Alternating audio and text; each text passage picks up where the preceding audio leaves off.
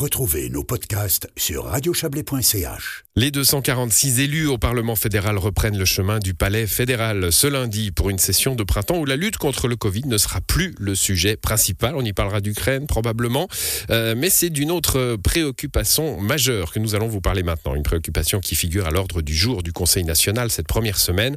Le climat et comment parvenir à la neutralité carbone en 2050. Il ne sera pas évident d'y voir clair dans le large panel de textes soumis aux députés. Décryptage avec notre correspondant parlementaire. Serge Jubin.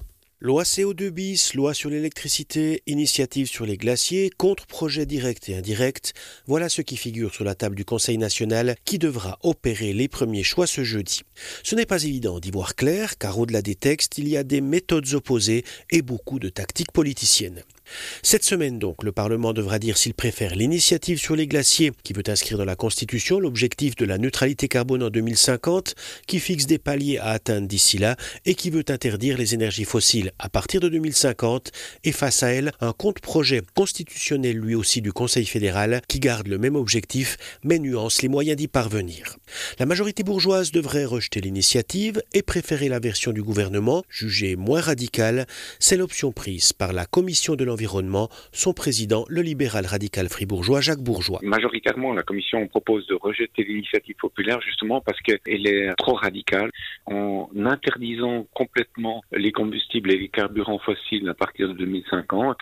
On ne sait pas quelle va être l'évolution dans ce domaine-là, donc on ne peut pas d'ores et déjà dire euh, dans 30 euh, ans qu'est-ce qui va devenir. C'est la raison pour laquelle euh, nous sommes favorables à diminuer cette dépendance aux énergies fossiles, qui, je le rappelle, c'est trois quarts des émissions de CO2 hein, qui sont générées par euh, les énergies fossiles. Par contre, on se fixe pour objectif d'atteindre la neutralité carbone à l'horizon 2050. Il faut arrêter de tergiverser, de se mentir. Si on veut un bilan CO2 neutre en 2050, il faut des mesures radicales. Le Conseil national vert valaisan, Christophe Cliva. On va vraiment soutenir cette initiative parce qu'elle précise bien qu'il faut fixer des objectifs linéaires, c'est-à-dire qu'on ne doit pas attendre 2040 pour se bouger, mais qu'on doit déjà fixer des objectifs intermédiaires et les atteindre. Et c'est clair qu'en tergiversant, en prenant des petites mesures qui sont relativement faciles à mettre en œuvre, on ne va pas atteindre l'objectif. Ce que je sens vraiment, moi aussi, au niveau du Parlement, c'est une difficulté à euh, prendre vraiment le taureau par les cornes et on compte sur l'autorégulation du marché et ça va clairement pas fonctionner. C'est pourtant la voie privilégiée par la droite et en particulier par l'UDC. Elle va dire deux fois non cette semaine et se replier sur la perspective d'un contre-projet indirect législatif qu'il faut encore rédiger. Le Conseil national UDC fribourgeois Pierre-André Page. Je refuserai les deux car je vais discuter sur le contre-projet indirect pour essayer de trouver des solutions plus pragmatiques. À la fois l'initiative qui va beaucoup trop loin avec l'interdiction des énergies fossiles et le contre-projet du Conseil fédéral qui n'a pas eu le courage d'aller un peu moins loin que l'initiative. Nous, on va plutôt dans la direction du contre-projet indirect. On pourra avoir une année supplémentaire avant de passer au, au vote populaire qui nous permettra de trouver des propositions. Chacun y va de ses méthodes et de ses recettes. Les socialistes en amènent une autre. Ils veulent que la Confédération investisse massivement dans les infrastructures durables.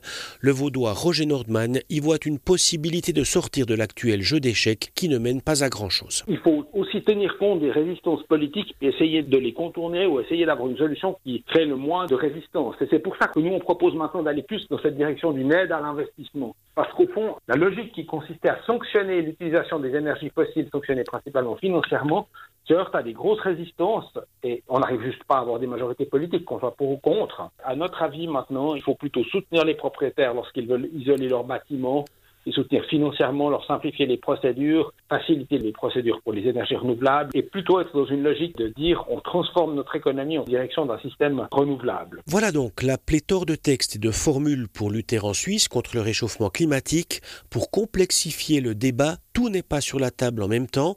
Il n'y a cette semaine que l'initiative et son contre-projet direct. Et d'un débat à l'autre, des avis et des majorités vont changer parce que le débat climatique, c'est aussi un débat d'opportunisme On n'est pas prêt de sortir de l'imbroglio climatique. Voilà pour ce dossier signé Serge Jubin.